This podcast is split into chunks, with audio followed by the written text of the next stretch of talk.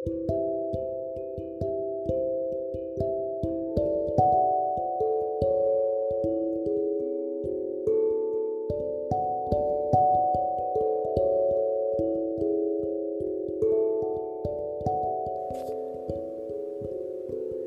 मांगकर मैंने ज़िंदगी को आसान बनाना सीखा है, क्योंकि हर माफ़ी मांगने वाले की इज़्ज़त को महफूज रखने की ज़िम्मेदारी मेरे रब ने लिया